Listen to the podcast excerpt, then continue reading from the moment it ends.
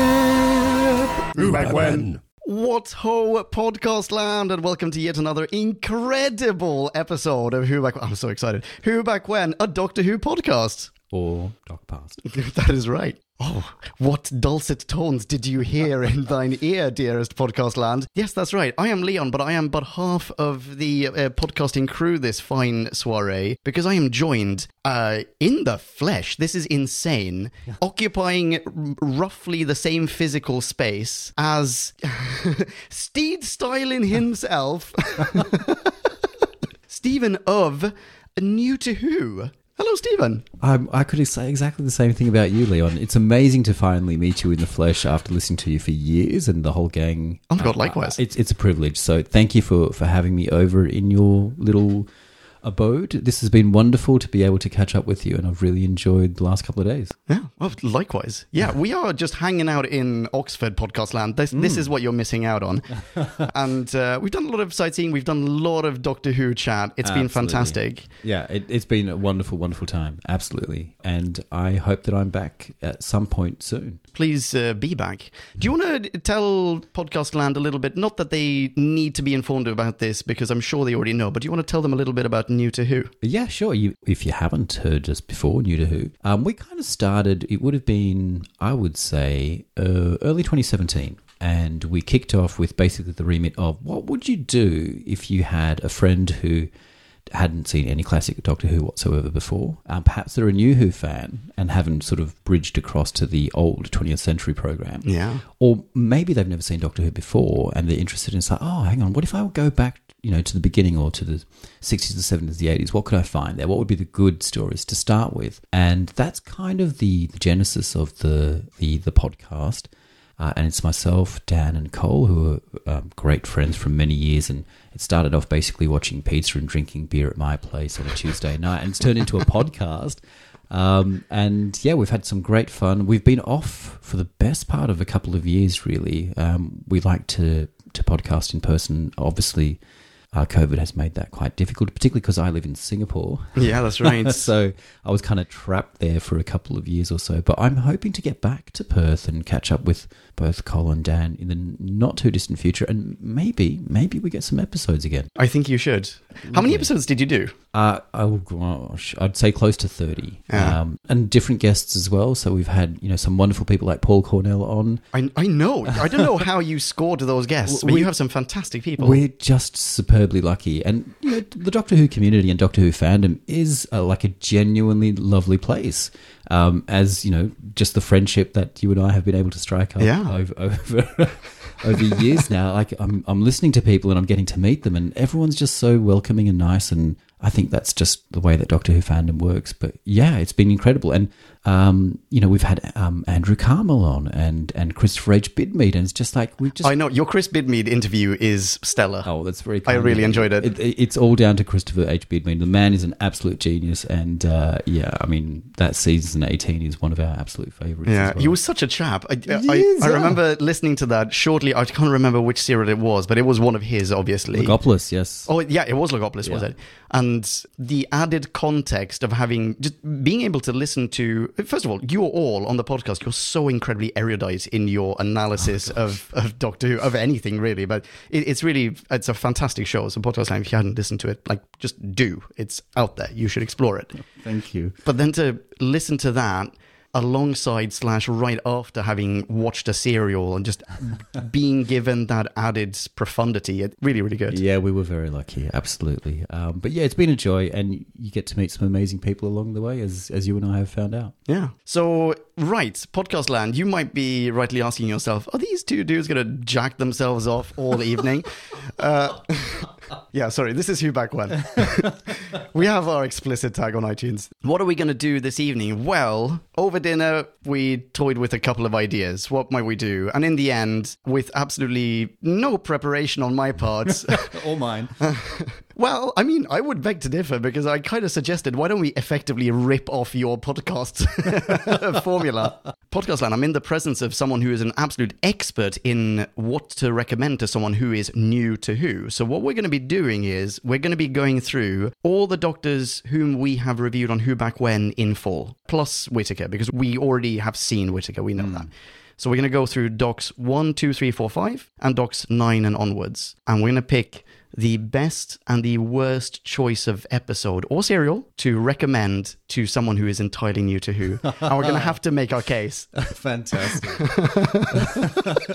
and we don't know what uh, each other have picked. This is going to be a, That's true. a great fun for the This both of is us. utterly bonkers. I want to add this caveat from the start. Uh, You are an expert. I am not, and I'm gonna rely. I'm gonna rely on you to do much of the heavy lifting here. I'm gonna have to look up everything. But yeah, okay. So first Doctor, it is. Yes, it all started out as a mild curiosity in the junkyard. Now it's turned out to be quite a, a quite a great spirit of adventure, don't you think? We're starting with the first Doctor. Would you like to take us away? Oh, really? Okay. Well, if if I were to start, I'd have to start right at the beginning. Oh. And it has to be like if you're trying to introduce someone to the very concept of what Doctor Who is, Yeah. I would go back to the very beginning and the very first episode and part one of what I guess is known as An Unearthly Child, but I actually think is a standalone episode from the other three parts, which is It very much is. set in caveman times. Yeah, I, I've always thought that uh, myself.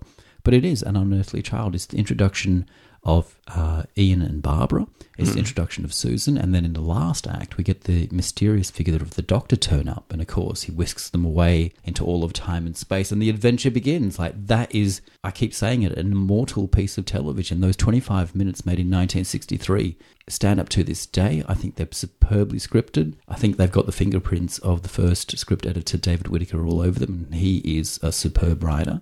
Uh, and there's just an ethos, a bouquet about that entire story. And uh, s- th- yes, the spirit of Doctor Who is captured in black and white in 25 minutes in 1963. It's wonderful. Right, Devil's Advocate. Hmm. Uh, episode one, unearthly, uh, an unearthly child, and also, by the way, like I'm pretty sure it was at least in certain releases considered to be separate from parts two, three, four of that serial. Right. Are- aren't the other ones called something like ten thousand BC or fifty thousand BC or something like that? I think oh, there's many names for it. So there's 100,000 BC. There's- Wh- What's ninety thousand between friends? Yeah, and so, you know, very accurately defined. I'm sure it was 100,000 BC. Uh, it's called the Tribe of Gum in some instances as well. Uh, Okay. And of course, each episode has its own uh, Name, name yeah. as well, uh, which is what they did back then. So, Yeah. who cares what it's called? Yeah, we sod know it. what it is.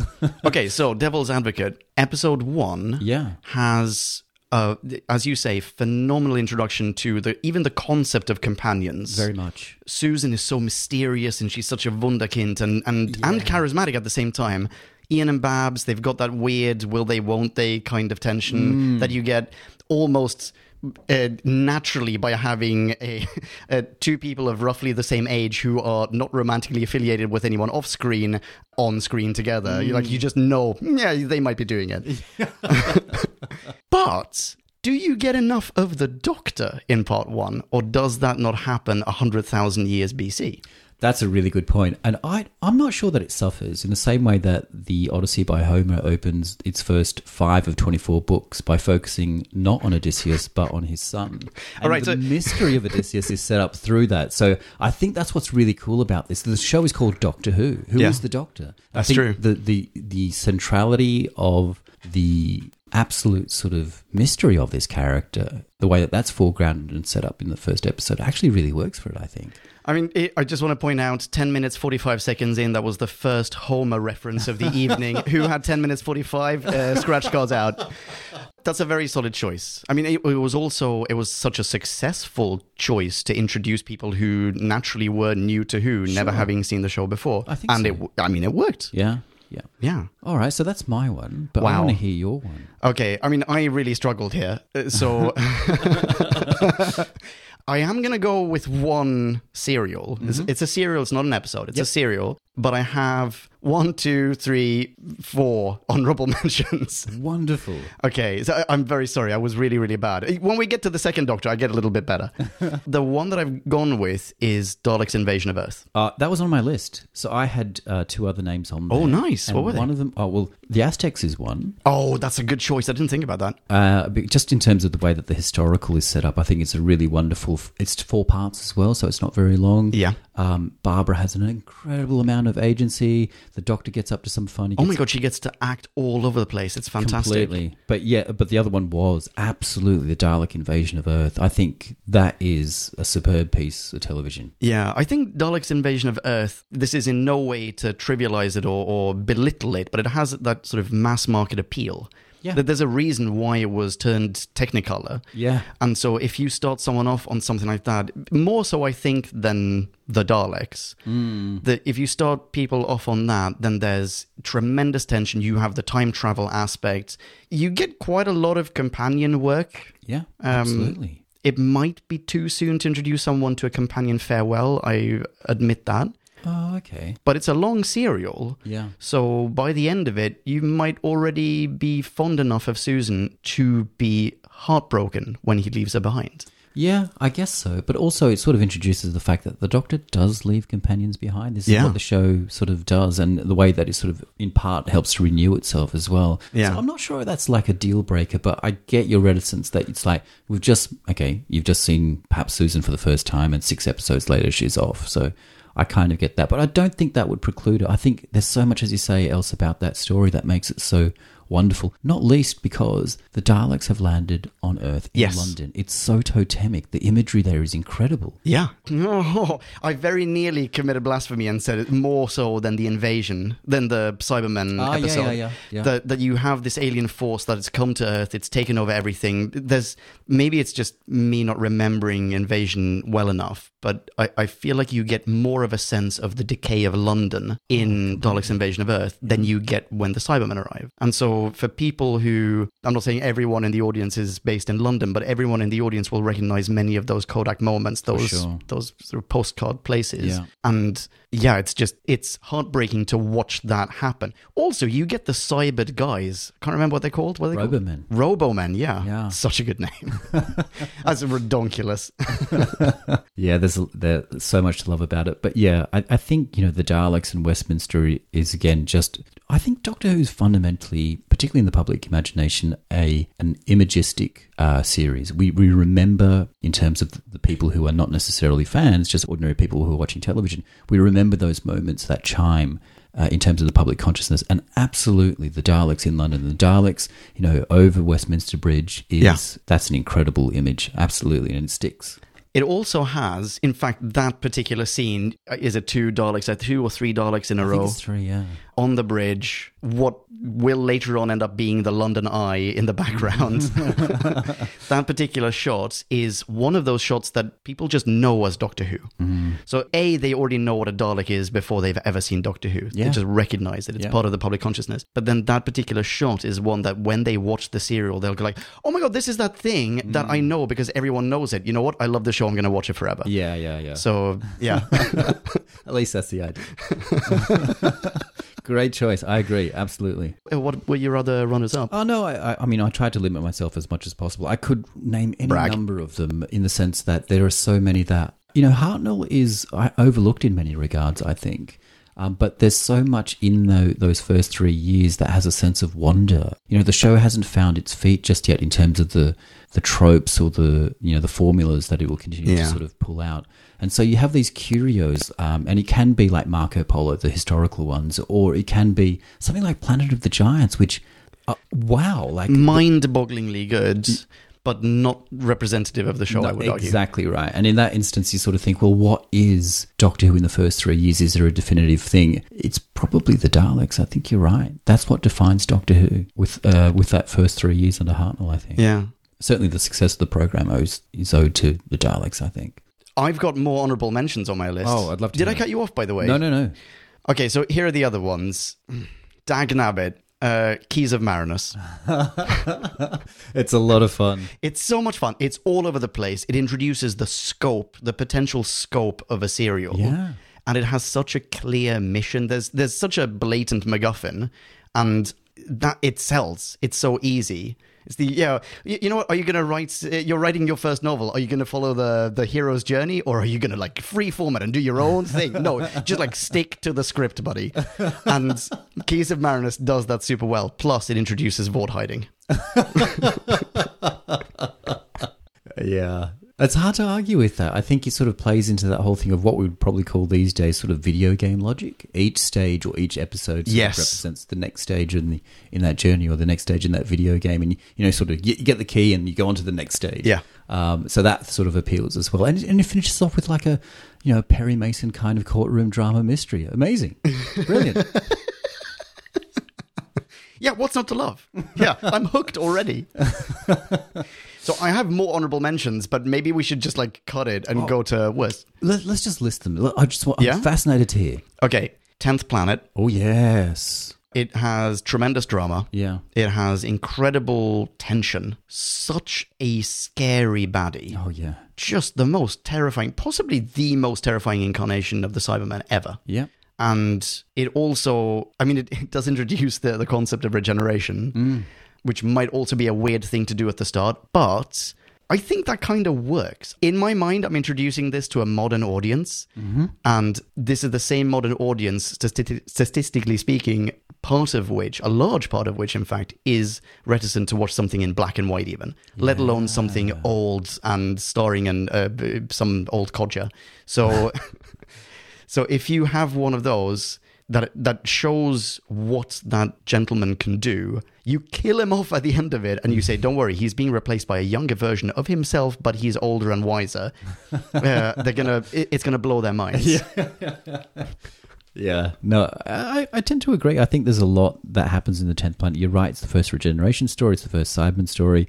Those Cybermen are, it plays to the whole body horror thing. We see them again Yes. in World Enough and Time and the Doctor Falls, and maybe they've never been more terrifying. I agree. Yeah. Because it speaks to just like how horrific it would be to, like, what the concept of the Cybermen are. They're not metal monsters they clang about. No, they look so They're DIY. It's people it's horrible. Who have yeah. been turned into machines. Yeah. horrible. Uh, so yeah, I think that's true. And it's also the other thing is that it's the very first time that Doctor Who does the base under siege, which is a genre that in Troughton we'll see a lot. Oh yes, that's that's a very good point. I wonder if that will factor into any one of my choices in the Trouton era.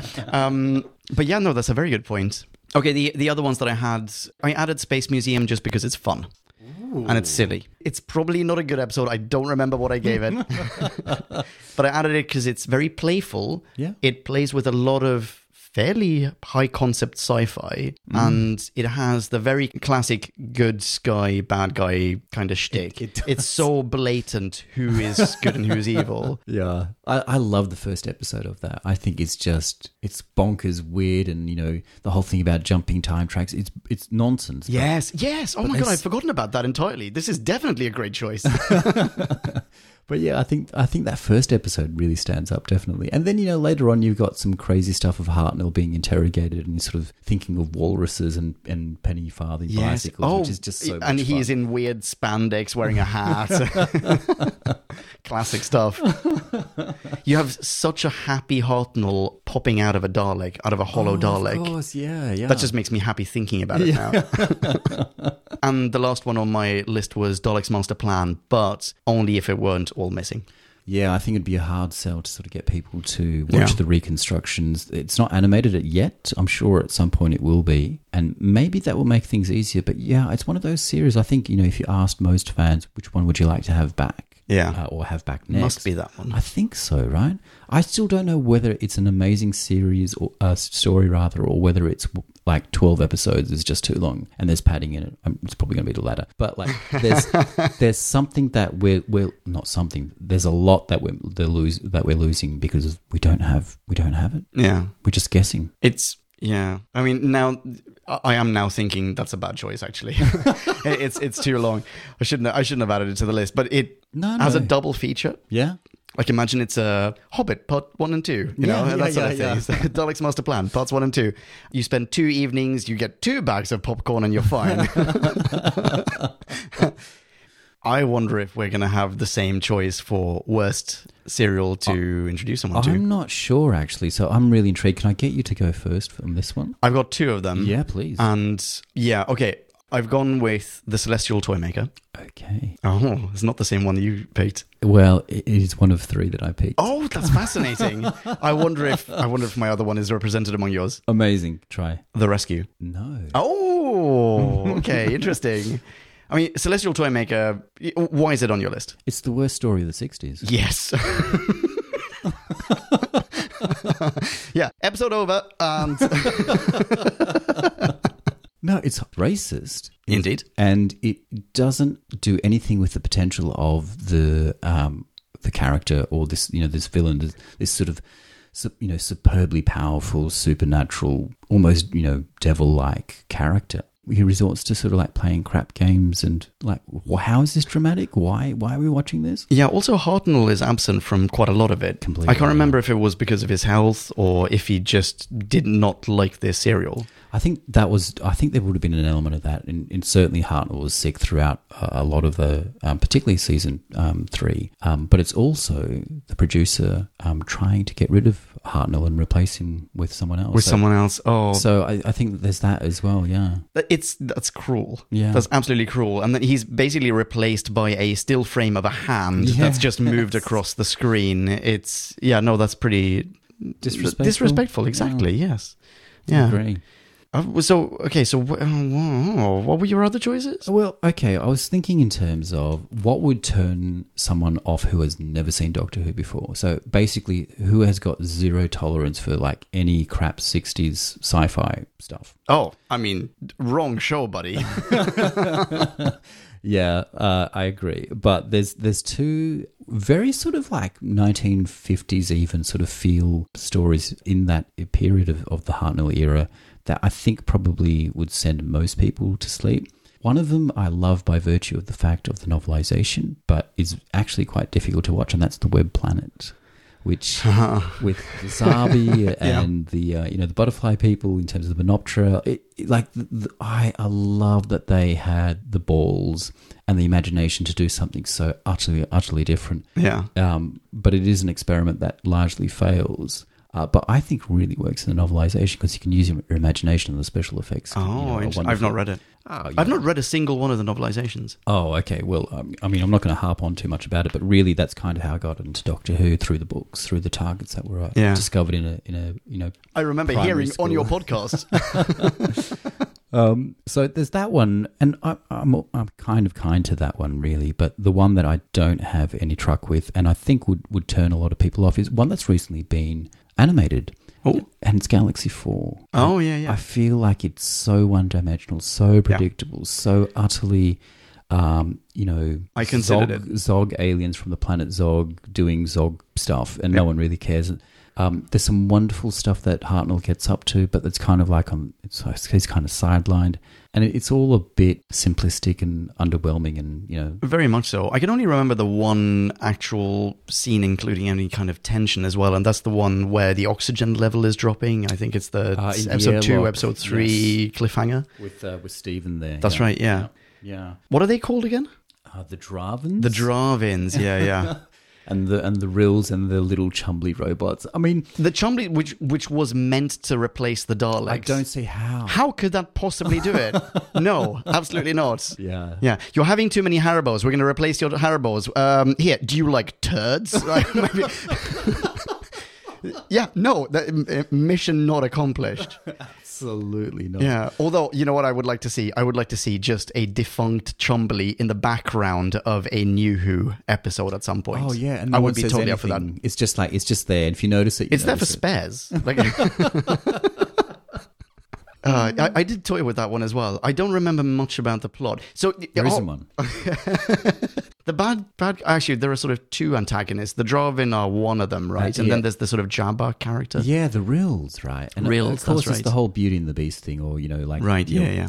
It, it's pretty facile. So I, for that reason, I think it would turn someone off because it's just really dull, slow, and really quite predictable. And it's Uh, like, this is it. This is this is why Doctor Who is good. This is rubbish. Kat and I went to a Doctor Who quiz at the BFI in Uh-huh. Right. London. Yeah. And it was right after they had aired or they had screened the Galaxy 4 Oh, yeah, right. you know, animation. Yeah. We didn't see that. They didn't have any tickets for it. Uh, also, I think, yeah, it- as we, that would have been her first episode of Doctor Who, not a good way of introducing her to the show. So, so we didn't do that. But we went to the quiz, and at the quiz, they had sort of entertainment while they were counting the points. and one of them was a drag queen called Draga the Dravin. Amazing. It was one of the best drag shows I've ever seen. It was absolutely fantastic. such a good show, such a good performance. Oh, wonderful. Uh, I'll find it on Twitter. I'll pop it in here. Yeah, it's very good stuff. So, w- did you have a third one? Uh, it was Web Planet. so Oh that's yeah, what of I course, make Web Planet. reference Yeah, for. Web Planet is. I've said this too many times now. I want when we've caught up on Who Back When with all of Doctor Who, I would definitely want to go back and re-review that. I haven't even rewatched it since then. I'm sure that I would enjoy it. I, I think like I I'm as I say I'm kind to it because it reaches for something it fails to do so but it's it's a noble attempt Yeah, and you know I have read the novelization I read it when I was very young and I was taken by the sheer scope and the imagination sort of of it but honestly if you were to sit someone down who had never seen Doctor Who or as you said before like is just not keen on black and white old telly that would Yeah. be that'd be appalled probably. But you might be fighting a losing battle anyway if you're faced with a candidate like that. Sorry. My other candidate was um, the rescue for worst. okay so this is interesting please let me sort of walk me through this one so it's it's principally because I think it's dumb. Like that's that's just it. It's dumb, and it's also quite belittling, often in a very sexist way, of Vicky. yeah And I'm very mindful that we refer to her as Vicky No Pants on, on the show. so I apologize for that. But I mean, in, in the episode itself, it does not treat her the way that she deserves to be treated. And just the conceit of. Um, is it Sandy the Sand Monster Yes. and or the Sand Beast? beast yes And the whole thing of, I've got a recording device on the other side of this door. You think I'm in here. Of course, I'm not wearing a Scooby Doo mask for all of the episode. I'm the only other person in the entire story. it's a whodunit with a victim and the guy who's supposed to not be a suspect. I can absolutely see that. Yeah. Screw that episode. I, I think he has a heart, um, and there's some wonderful character work. Obviously, it's Whitaker again, and he's introducing a new companion who is uh, meant to replace Susan and does replace Susan quite successfully. I would Yeah. argue that Vicky is Susan done right Yes. in many ways. Uh, and, and she's lovely and charming, and you get some wonderful moments between Ian and Barbara as well. Uh, the Doctor has a few character pieces. I, f- I feel like his, you know, his uh, confrontation with Kirkwillian slash Bennett is quite sort of uh, stirring. But I think also maybe maybe this is being kind, but it's almost like a, a meta thing. Like we see as viewers someone in a crap '60s sci-fi monster outfit. I love the outfit. Oh, you do? I love the outfit. I, Okay. I I don't know if I did the f- when when we saw it at the time, but I have absolutely come to adore the super naff costumes and the terrible wobbly sets. I love them. But it's just funny that like it, that that crap costume turns out to just actually be not a monster, but, But a crap a costume. crap costume. Yeah. which I think is ki- kind of meta. And You're, you're right. You're right. Oh my! Did I not tell you before we press record that you were going to do the heavy lifting here? This is great. I'm almost convinced. I mean, I'm, I'm glad that it's my runner-up for worst and not my actual worst. But it's, you know what? I don't actually even remember Babs and Ian in it. I don't. e- I, I have no recollection of what they do in it. they don't do much. No, I, I tend to agree. It's very much foreshadow uh, for you know promoting uh, Susan, uh, Vicky rather, as the replacement to Susan. I might be harboring a bit of resentment because y- you said it so incredibly well. This is Susan done right. Yeah, But Susan was still Susan. And if the doc proves that he is capable of the kind of emotional exchange that he then shares with Vicky as his Erzat's granddaughter, he's like, Absolutely. Mm. God, I, I really miss having a granddaughter. Please be with me. It's like, well, dude, Why- you literally just abandoned your granddaughter. why didn't you show your own granddaughter this affection? yeah, exactly. yeah. Yeah. Okay, split screen. Half of the screen, we get Susan just like shivering in, in post apocalyptic London with a man she probably does no longer love, sick and tired of potatoes. Uh, thinking to herself, why did Doc not just like leave a bag of seeds or something for us here so that we could plant and regrow the earth? Like we, we could we could do something with this. He, he did not help us at all. And other side of the split screen, there's Doc cradling the shoe that he stole from Susan before he left her. just like that's right, my precious. Shall we move on to the second Doctor? Anything else? But is the fir- you know what? is the first Doctor a good Doctor to introduce someone who is new to Hutu? Um, I think at some point you would need to. You'd have to sort of cover all of the doctors anyway. So Yeah, that's I true. mean, there's always that. Um, would you start with it? Maybe not. I think you know, in terms of the public consciousness, it's probably maybe the third or the fourth Doctor that maybe is the most well known and remembered. Yeah, Um, and that's also perhaps when the show really hits its stride. I think as well. You know, millions and millions of people are watching Tom Baker. Fourteen million at one point. holy smokes! Yeah, what? yeah, for City of Death, uh, which we'll talk about later on. Spoilers. Uh, uh, but I think that there's- Runner up. Yeah. There's a great deal. there is a great deal to recommend about Hartnell, and maybe it's not the first Doctor, but it's uh, that you would go to. But it would definitely be a Doctor that you would sort of go to with an appreciation of what the show later does, perhaps. A spectacular answer. But I'd still start with Episode One. Okay, yeah. Our lives are different to anybody else's. That's the exciting thing. 'Cause Nobody in the universe can do what we're doing. So, what about the second Doctor then? We've moved on. We're no longer with Hartnell. We're now Hmm. introduced to Patrick Troughton. How do we introduce someone to Patrick Troughton? So, I mean, Patrick Troughton is an incredible actor who perhaps hasn't always had the best scripts, I, I think. Okay. Uh, and one of the things that happens to not just Doctor Who, but to television in general, around about 1967, it starts to become very formulaic. And that's not an accident, I don't think. There are shows that are being syndicated through to America where basically it's the same plot over and over again. The Avengers is one example. And don't Oh, yeah, get me yeah. wrong, I adore The Avengers. Same. Yeah, like, I like honestly, the whole Emma Peel Steed thing is just wonderful, and I can watch those episodes on repeat, even though each episode is a repeat of the previous one. But what Doctor Who does at this point is that, and I mentioned it before, it does base under siege as a default, and week in week out for the most part, certainly in season five, we have Doctor Who sort of falling into a formula. So if we're going to pick the story that best encapsulates the Troughton era and is a really good one to introduce uh, newbies to. I think it's probably Tomb of the Cybermen, which isn't without its faults, oh, but at four episodes has the Cybermen, Yep. um, plays with the base under siege narrative structure. true. And introduces a character, the companion in Vicky, um, uh, who sort of gets to do some cool stuff, but is also you know gets undermined as well in a very sort of si- uh, classic BBC sexism, 1960s kind of way. of course.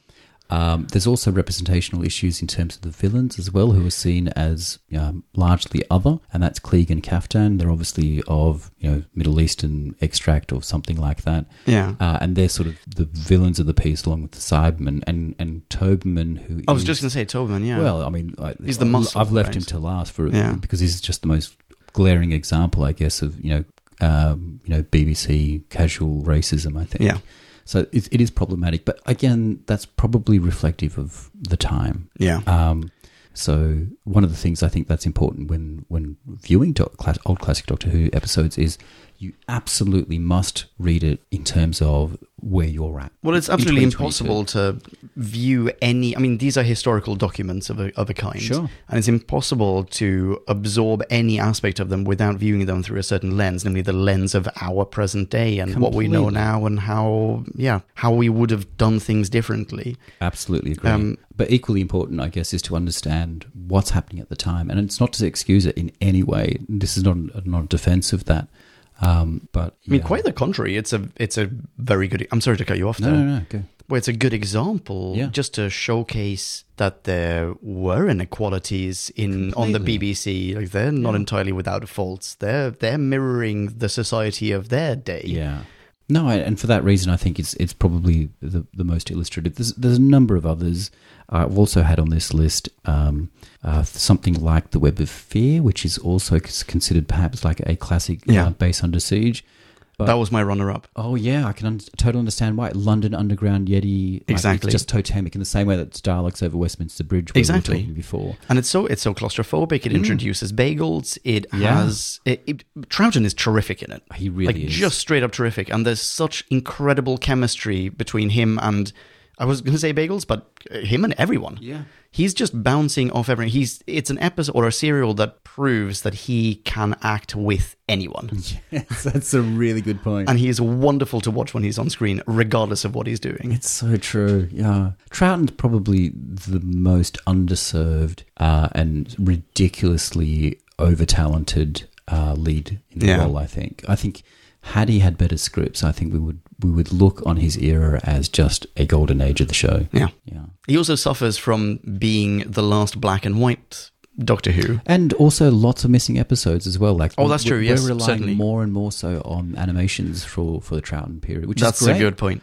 But th- we are clearly missing so many grace notes that that, that sort of very expressive Yeah. face of his would like we don't know what we we're not seeing because there's a really great example and uh, this is uh, another story that I've got on my list in terms of honorable mentions in the invasion Oh yeah. where he's being trailed by uh, Benton and Unit, and uh, he and Jamie decide well they're going to sit down and play some cards. And just the look on his Oh my God, face I and remember that scene, It's, it's, a, it's an ad lib. It's an absolute ad lib. It's like, well, what else are we have we lost because they were just ad libbing it on the day? Yeah. Uh, that's the type of actor that Trouton was, I think, and we've we've, we've lost that forever. In retrospect, I get Robin Williams vibes off him. Oh, that's a really good call. I never thought of that. Right? Yeah, Like, absolute madcap, Exactly. unpredictable. Genius. Yeah, Uh, incredibly humorous. yeah. and and quick. Yeah. I don't know about his wit. I don't know about him off script in terms of his wit, but he's he's quick to react to everything, Well, a lot of a lot of it is him improvising. even the dialogue. Uh, well, yeah, so that you know it's written on the page, but he only ever saw it as a guide. Um, so later, when he acts with tr- what uh, a what a guy. yeah, absolutely. So I think this is what I'm talking about—that sort of mercurial aspect of Trown, which is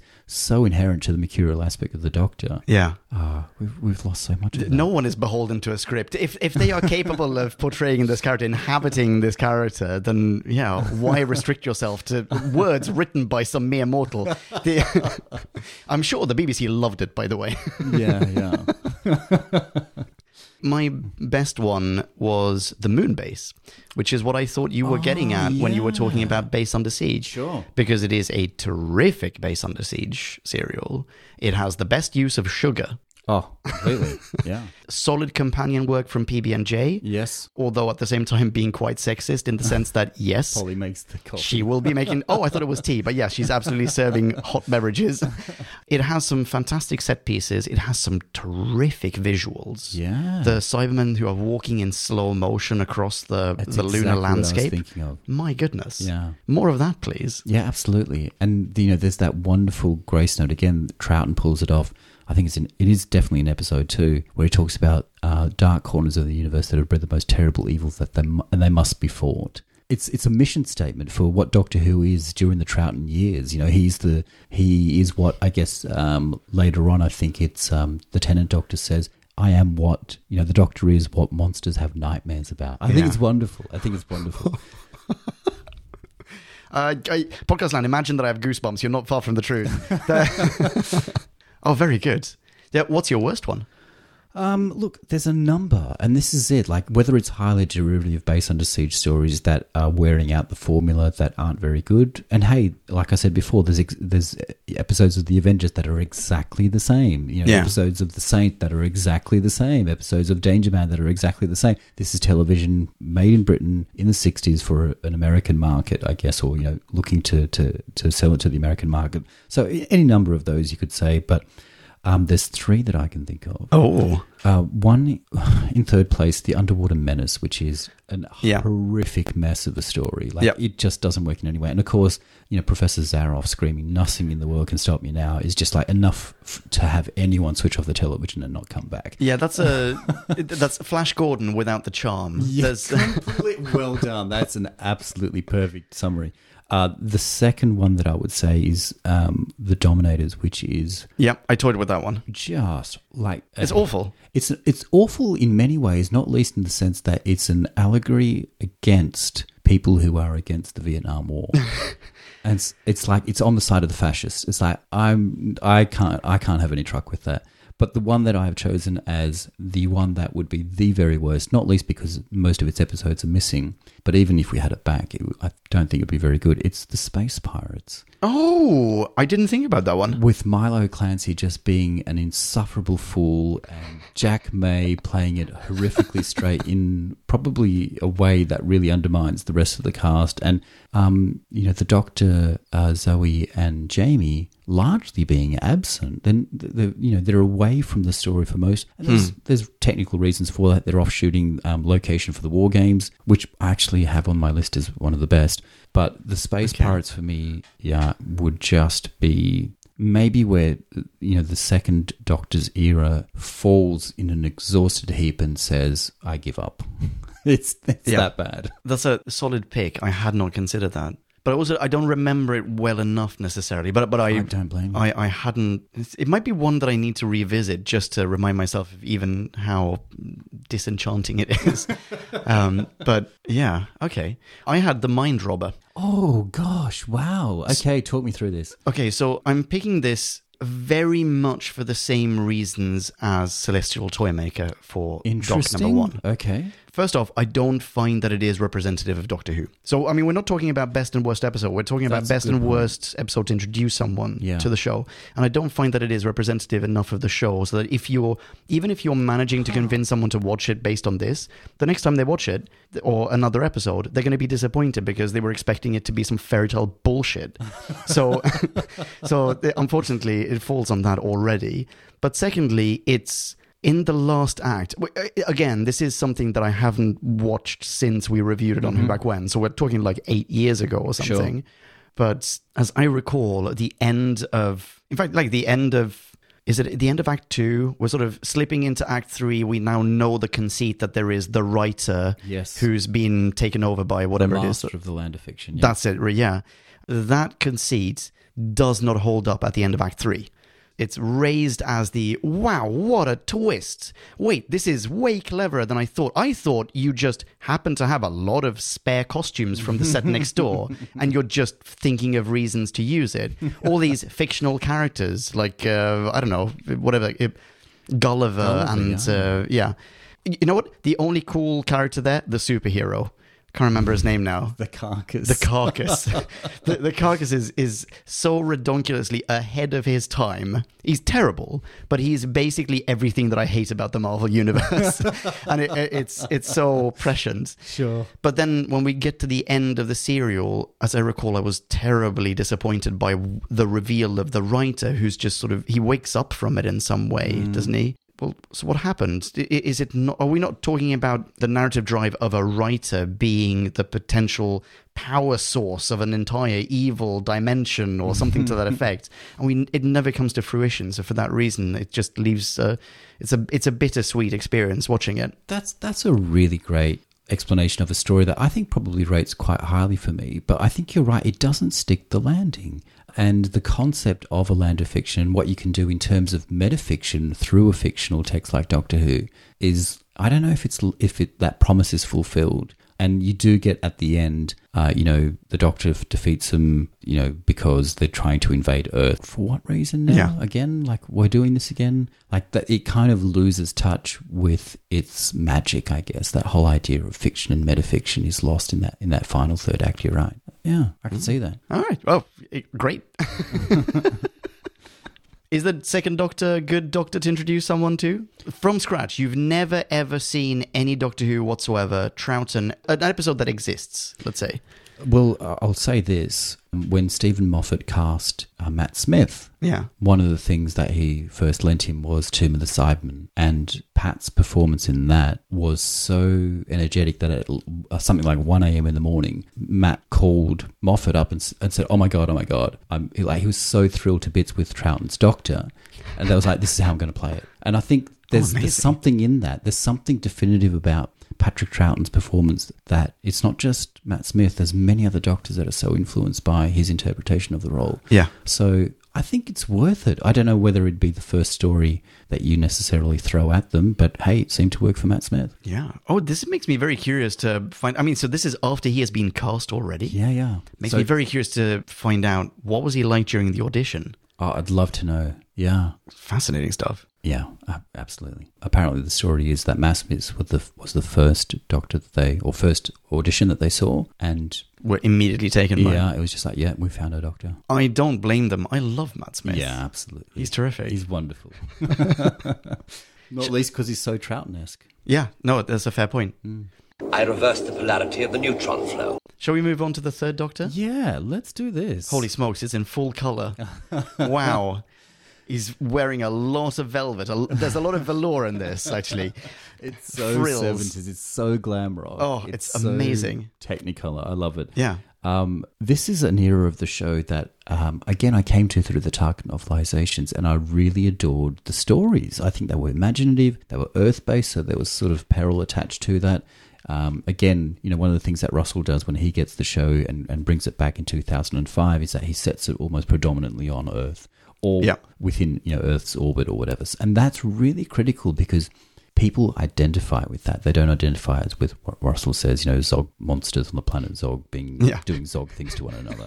so so there's there's real resonance of, and and sort of almost identification, I guess, with the the unit, you know, Pertwee on Earth era.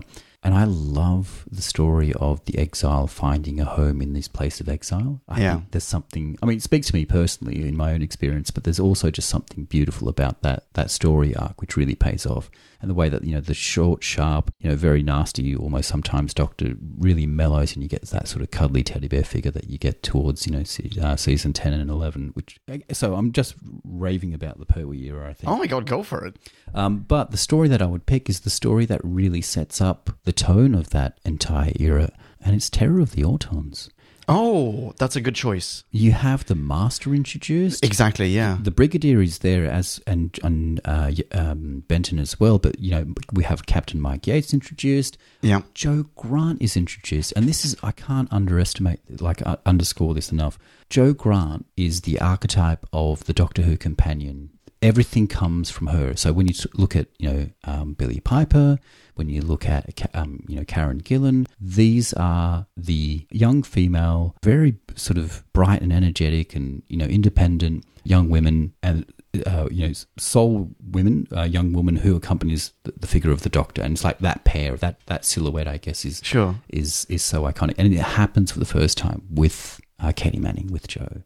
There's a. I, I find Joe more trustworthy and capable than Mm-hmm. I do Rose, though. Oh, okay, I mean, there's yeah, there's there's more experience. I mean, she also plays she plays plays a grown up, like she's an adult. or she's and- a spy, or yeah, exactly. a Um, So- trained spy. Yeah, versus Rose, who's a, a kid, a teenager. Okay, So there's there's already there's more life experience. There's Mm. Doc is I mean he is centuries old, but he'll have more ex, eh, more in common with an adult. And she works for does she work for Unit? Is She she like a does, scientist yeah. who works for Unit? no, that's Liz Shaw, but sh- she's um, basically a trained spy who's attached to the doctor right. as an assistant. Yeah, yeah. No, you're sorry. You're absolutely yeah. Sorry. So there's an element of authority there. There's an, there's certainly an element of agency, Okay. and it pairs really well. Like there's a gung ho energy to her that Pertwee certainly embodies himself. Yeah, yeah. I can I can see what you're saying. I guess for me, despite the fact that you know she's a trained spy and all the rest of it, and she's pretty competent, there is a character arc that um, Joe goes through, and she does grow in the role, and the doc, and she helps sort of round off the Doctor and make him less. I think that's what Rose does in exactly the same way. Um, you know, she grows up uh, Oh, and, that's good. and- and becomes, you know, her own independent young woman. Uh, but also, she helps to, I guess, round off the edges of the post-traumatic stress disorder doctor in terms of Eccleston, you know, post-war, you know, the time war. And at the end of Pertwee, we have that sort of bright, lovable character. Well, that's the tenant doctor as well. So I, th- Yeah. I think there is a conscious paralleling that Russell does to to that um, that era. Oh, that's uh, I love that as a reading. That's impeccable. There's, there is, I think, a very clear disting, uh, distinguishing. Like, th- there's a clear difference in the portrayal of Rose with Eccleston and then with Tennant. I don't know if she does much grow growing herself. As in, as as an individual character, I don't know if she develops that much under Eccleston, but she does influence him to grow and Oh, develop. absolutely, yeah, yeah. Whereas with Tennant, she starts like the focus starts to shift to her a little bit, and she actually gets to develop that character. Y- y- uh, no, you nailed it.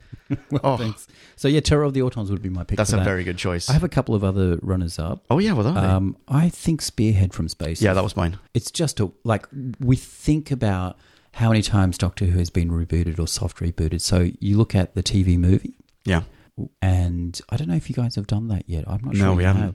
Oh So- well, t- we're we're gonna do it post McCoy. Yeah. I, I- okay. So I mean, you'll notice the parallels in terms of what it's borrowing from Spearhead from Space, but also Yeah. the exact same thing happens with the Eleventh Hour. There are im there are sort of you know passages and motifs that are borrowed f- directly from Spearhead Oh, from Space. interesting. And just one example: the Doctor in the hospital picking his costume is like that is just a throwback to. to That's exactly it. Yeah. It's like a loving nod. to After say- he's climbed out of the shower. yeah, yeah, exactly. oh, that's so true. so yeah, I think Spearhead as well would be a really good one to start with. Yeah, it also introduces another one of these seminal classic foes, uh, as in classic Who foes The Autons, that who yeah. who have lasted well into the reboot. And what happens in the first episode of the reboot with Rose? The Autons. Absolutely. So it's it, yeah no that you're so very very right that that's uh, I mean I say this as someone who picked the same thing the the yeah it, it, Mm-hmm. Here's, it- who, here's someone who agrees with you. Yeah, exactly. Hey, you're my friend who agrees with me. The, the um, yeah, it does such a good job of introducing Doctor Who when Doctor Who is just different enough from what it used to be. Yeah. Yeah. That it it works even as an introduction today. Yeah. I mean, it, intro- it, it Doctor Who at this point is in color. It's much more action packed. It has a much more vivacious and vibrant Doctor. It's landlocked. Yeah. Th- There's there are so many changes going on. It has a very different score. Um, it, the, everything is more. I don't want to say dynamic because I don't want to belittle Troughton's era, but it, it is in many ways more of its time than Troughton's was. It, it's- it comes from the transition away from black and white, which, as you said before, would put off a lot of modern viewers Yeah. into color. And it's shot on film, so it's not just color; it's this vibrant, gorgeous, deep Technicolor version of Yeah. Which we actually don't see again because it's it's the only one that's filmed entirely on film um, due to a BBC strike in terms of internal. Oh, I didn't know. Yeah, so, so that's that's the reason why. So we got a video after this. Is that it? Or? Um, we go to video. We keep video for um, largely the internal um, studio shots, Uh-huh. and we use film for external. Although later on in the seventies that changes as well. But this is the only one that's shot entirely on film, and it looks gorgeous. it is. It's stunning. Yeah, You've got that insane B plot of the um, the country bumpkin who finds the the uh, auton Sam Seeley, yes. Yeah. the the auton ball or whatever it is. Yeah. that attracts autons. Oh, eh, yeah, no, it's fantastic. Mm. Yeah, very good. Uh, my runner up was I know this is a bad choice. go on. Invasion of the dinosaurs.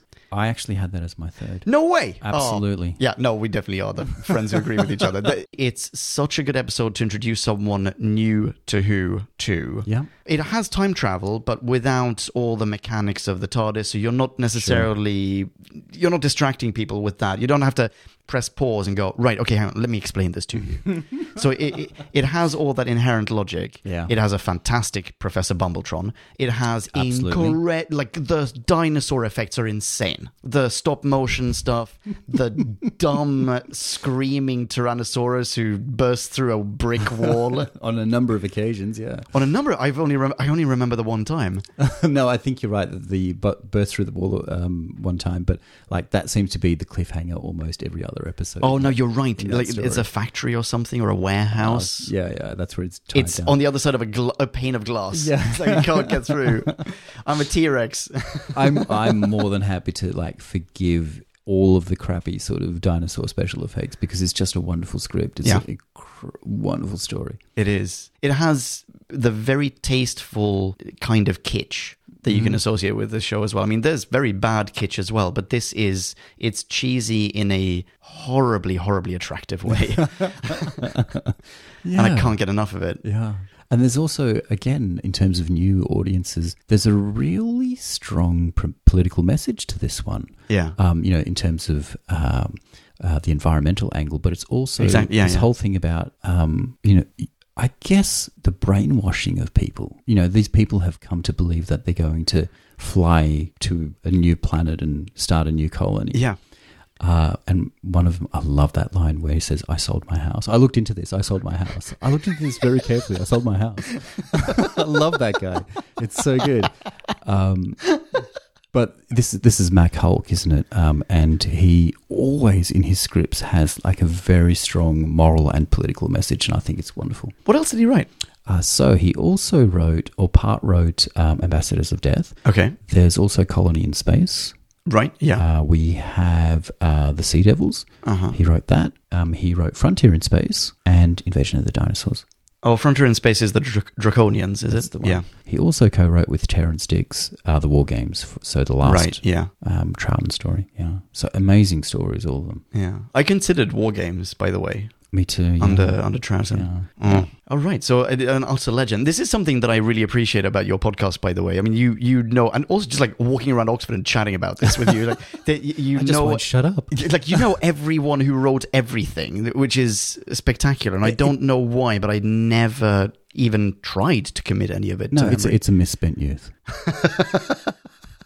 no i think it's a very well spent use that's that's a solid investment of time there's another episode another sorry r- uh, cycling back to the third doctor there's another episode i can't remember what it's called now it features the ogrons Yes, and a tricycle chase it's Day of the Daleks. is that day of the daleks yeah, I, th- I think that's a good. Uh, we have actually featured on you two as a good s- sort of s- jumping on point. okay because it's it's Earth, it's unit, it's the Third Doctor, all of that sort of stuff. But it's Yeah. also got Daleks and the whole what you were saying before the time travel thing, not through the TARDIS, but through- Exactly. I think that would be a really good, just sort of like here's a taste, here's what it can do and look like and feel. I think that's a good choice. Yeah, this is the the whole thing that I mean we talk about it so many times that it's a it's a time travel TV show Yeah. and very often time travel is only used as the instigator for a story that has nothing to do with time travel and to weave that in in a very creative way into the plot. This is something it has in common with Invasion of the Dinosaurs. Yeah. Where time travel is just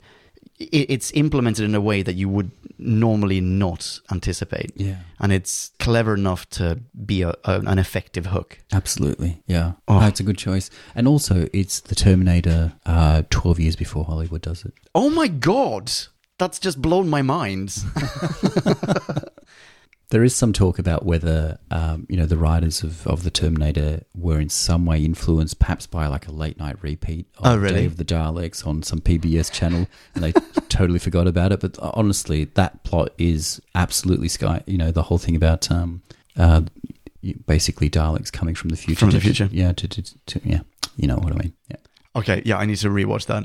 Fantastic. What about a, a bad episode to introduce someone to with the Third Doctor? Do you know this? I well, of course there's there's going to be one or two that you can pick, but what I will say in the Pertwee's era's defence, and largely down to Barry Letts and Terence Dix, is that there is never one episode or story where you think, unlike previously uh, in Doctor Who or afterwards in Doctor Who, this is unwatchable.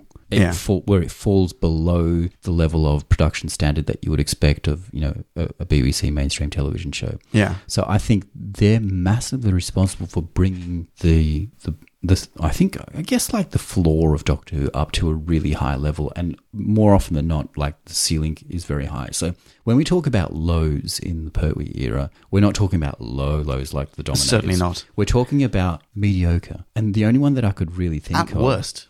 well, y- yeah, at worst, yeah. And well, there's two that I can think of, but the one that I would say is the weakest of the entire Pertwee era is Monster of Peladon. It's the it's the follow up or the sequel to a pretty decent Curse of Peladon Curse of story. Peladon, yeah. It's six parts. It's worn out. It sort of does. That's uh, that's a good hackneyed point. Thing. I'm going to So- find out what I gave that. So I would say that one, but Oh, yikes, I gave it oh. 2.0. yeah, it's not great, Yeah. is it?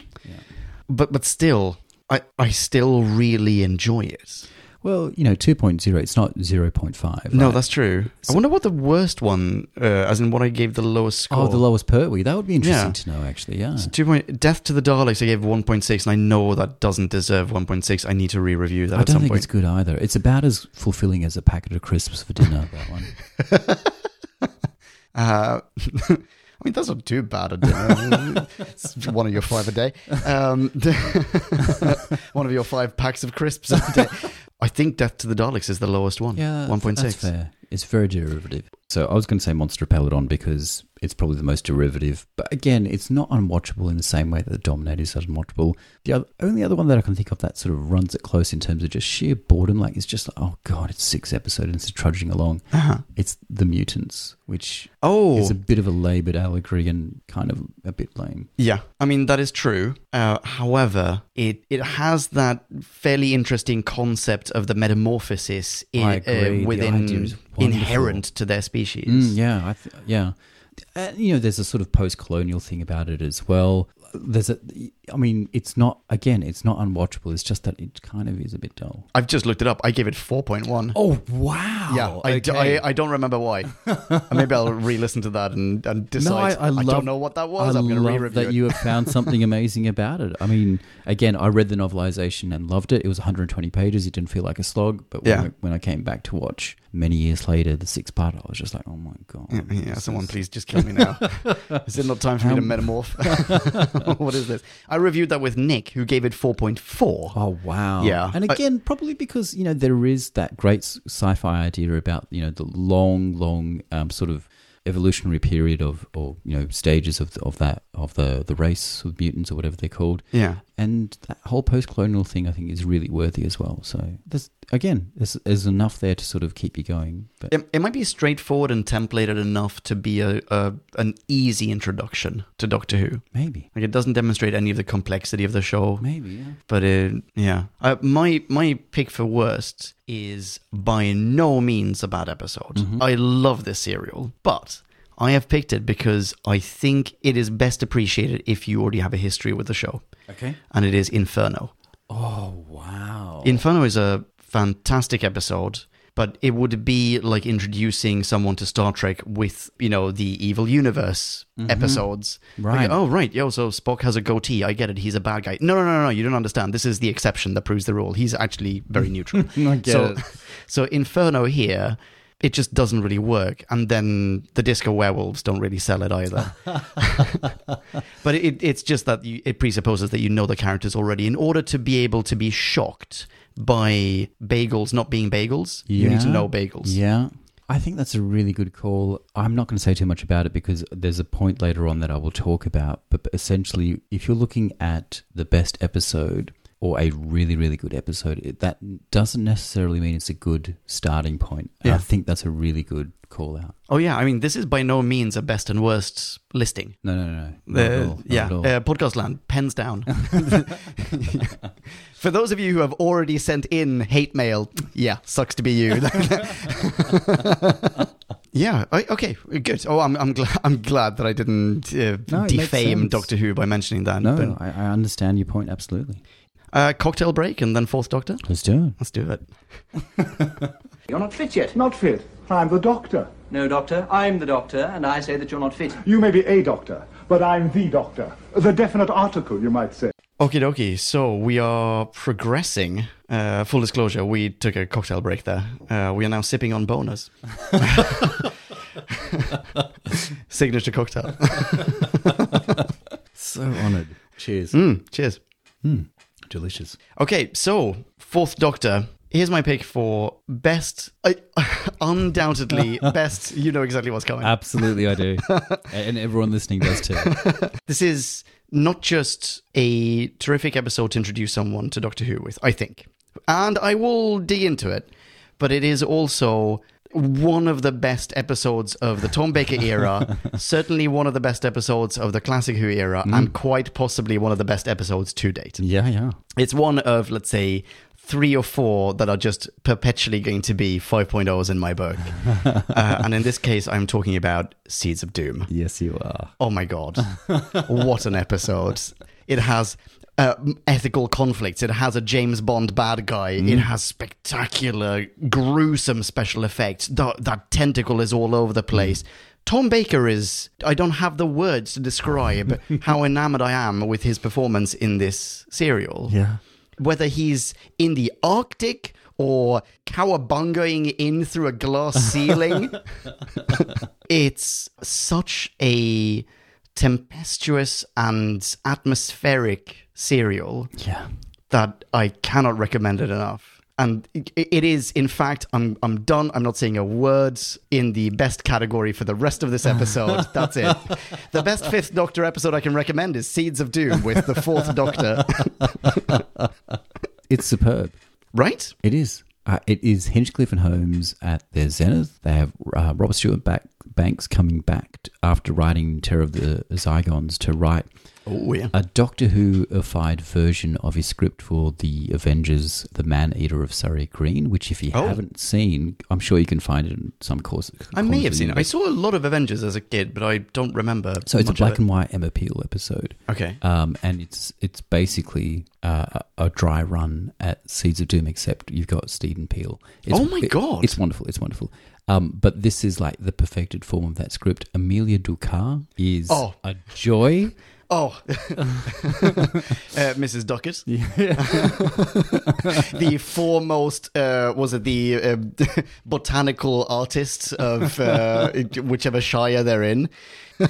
And it works so well because even though it's six episodes, it never drags. The first two episodes are set in the Antarctic. Yeah. And it feels like a different Oh story. yeah, or a Antarctic. pre- Sorry, of course, I said Arctic, didn't I? No, well, we know what you meant. Yeah. uh, it feels like a prelude to then uh, a different story in the sense that you've changed the location, you Yep. changed the villain, And the stakes. and the stakes completely right. And that that then becomes a four parter. And f- we know four parters are so much tighter than the six part- um, parters. So I think that is working for it as well. There isn't an aspect of this production that is in any way wanting. It's superb Doctor Who. I don't know how they managed to build the sets and find the locations for this one. Everything is so convincing. Actually, Hmm. the, the, those first two episodes before we head to the estates. Yeah. we have a story that i mean e- exactly as you said it sets up a different story and the story that it sets up in my mind is either sort of a the thing or maybe ice warriors It's like the original ice warriors Oh, No, it's very much drawing from the thing from outer space, or the th- or Right, because yeah. It's it's John Carpenter's. The thing is 1982. Is that right? Wait, but that's a oh i see yeah which is in itself a remake Absolutely, of the thing from outer space. Yeah. Yep. right yeah yeah yeah so wait so which year is this which This year is, is 19. I want to say 76. okay Yes, or s- yes, 75 or 76, around about then. So it's obviously drawing on the old Hollywood Yeah. version of it, but it's the same story. We know what it is. It's exactly the same story, but it could very easily just have remained on that base. Mm-hmm. You, you could have had the Ice Warrior episode, Ah, but yeah, yeah, yeah. with the um, uh, crinoid, Yeah. and that would have already been a great show. I would have loved that to bits. for sure. But then to introduce that megalomaniac who, on some weird level, thinks that he's a plant, Mm-hmm. Harrison Chase, yeah. a- Uh, and who manages to fulfill his destiny and become one, it, it, it's brilliant. Yeah. Oh my goodness, the, the mulching machine. How grim is that? Isn't that just the. Oh, yeah, no, I have, I, I'm turning this into the Seeds of Doom podcast. it's such a good serial. I love it to bits. Yeah, I think it's a great choice. Absolutely. Not just in terms of it being a great place to start, but it just it being a great story as well. No, I, I'm fully behind that. Absolutely. I have a different story, Okay. and it is City of Death. Oh, interesting. And this is the difference between Hinchcliffe and the Williams era. Hinchcliffe is wonderful. I think if I had to pick one classic series uh, that maybe is just chock a block full of my favorite stories, is probably season 13. Interesting. I think it's superb. You know, Terror of the Zygons is in there, etc., etc. But the Williams era has a very different take on Doctor Who, whereas Hinchcliffe and Holmes go to Hollywood and old Hammer horror. Williams really sort of has a l- much lighter and brighter approach to Doctor Who. It's not as, as as sort of grim and nasty, perhaps in some instances. Although I love those those types of stories, like Seeds of Doom, as you say. See, Genesis of the Daleks is also my second choice on here. okay. But City of Death has just the joy of the Doctor and Romana traipsing about Paris. There's the whole caper thing about the Mona Lisa. There's the timey-wimey stuff in terms of uh, Count Scarlioni and uh, He's splintered across time. Splinter across time, and of course that sort of comical resolution where Duggan punches him, and that's Yeah. that's he Duggan saves is the world. wonderful as sidekicks go. Yeah, he's basically a human canine. It's it's it's wonderful. I love that. That's such a good way of representing him. Yes, you're right. So I think I think that story and, and it sings in terms of its its dialogue, its production, the music is wonderful, Dudley Simpson is on fire, the direction is wonderful as well. It's just like a perfect storm Yeah. of a of a Doctor Who story. And you know, It's a very good choice. we were so lucky to have Douglas Adams script edit and write for Doctor Who. yeah. So Yeah. that would be my it, choice. Hmm. It has such humor from Tom Baker. There are a number of scenes. In fact, there are there's humor delivered by pretty much everyone, including the the scientist who invents the time machine. Kerensky, Um, John Cleese obviously shows up in this Oh, little cameo. Of course. So there's a there's a lot of humor, but the one that stands out, the bit that stands out for me with Tom Baker is when they've been captured, or not captured, they've basically been cornered. Yes. Uh, and he's constantly i feel like he's constantly interrupting or telling the the bodyguard the henchman to Hmm. just like stop it hang on we're having a conversation over here It's like you do understand that you're in grave danger this is a, you're, you're in a very perilous circumstance um, but he doesn't care he's so fly by night he's so cavalier about all the risk Hmm. that he's not just he but also his companion and presumably at this point i mean at least off screen his love Oh, uh, yeah, yeah. They're nowhere near safe. Their chemistry resonates on screen in a positive nature, just like the cavalier nature in which he treats Romana contrasts with what we know is going on behind the scenes. it's an inspired choice. Yeah, I, I just think you know, and you're probably right. The chemistry between those two really sort of sells it. It's just it's fun to watch. Here's the Doctor, you know, against a megalomaniacal villain, and he's laughing and smiling the whole way. It, Yeah. because, it, because Doctor Who should be fun, and it is fun, and this is you know one of those stories that really illustrates that. Yeah. Yeah, Uh, By the way, that white suit, that white three piece. so seventies. My God. I need it. I need it so bad. The convoluted way in which he wants to, I mean, effectively, it's a heist where he wants Yeah. to make money in order to fund research into a devious, a devious implementation of time travel technology. It's so dumb. It's it's fantastic. It's something actually that eh, very recently we reviewed.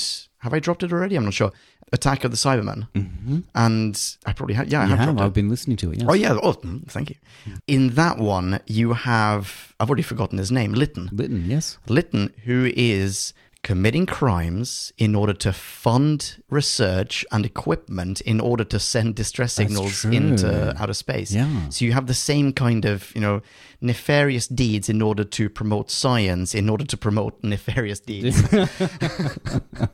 Yeah. And it works. Yeah. No, I, I think it's it's rightfully um, one of those that's just considered an all time classic. So Yeah. City of Death would be my choice. I mean, you mentioned Genesis of the Daleks as a runner-up. Yeah, I did, and that's probably at the polar opposite of um, you know the sort of gun and frock uh, Yeah. sort of spectrum here. You know, Please talk podcast land through this. Oh, okay. Um, uh, it's something that I guess um, has been around for a long time, but this idea that um, Doctor Who stories can be either gun or frock, like a gun story is one, like Seeds of Doom, like Genesis of the Daleks, which Yeah. are you know quite serious. There's a lot of sort of violence, or implicit or, or actual, and it's a bit sort of gritty. Uh, whereas frock is something like City of Death, which is just fun and hilarious and crazy, and you know a bit of a panto. So I guess that's the difference between the two of them. And I, I love both types, obviously. But Genesis of the Daleks is, even though it is at the opposite end, I guess, of that gun and frock spectrum from City of Death, a story that I absolutely adore. Mm. I have no problem with the giant clams. I have no problems it. with the fact that it's six Sexual parts. imagery. I'm on board.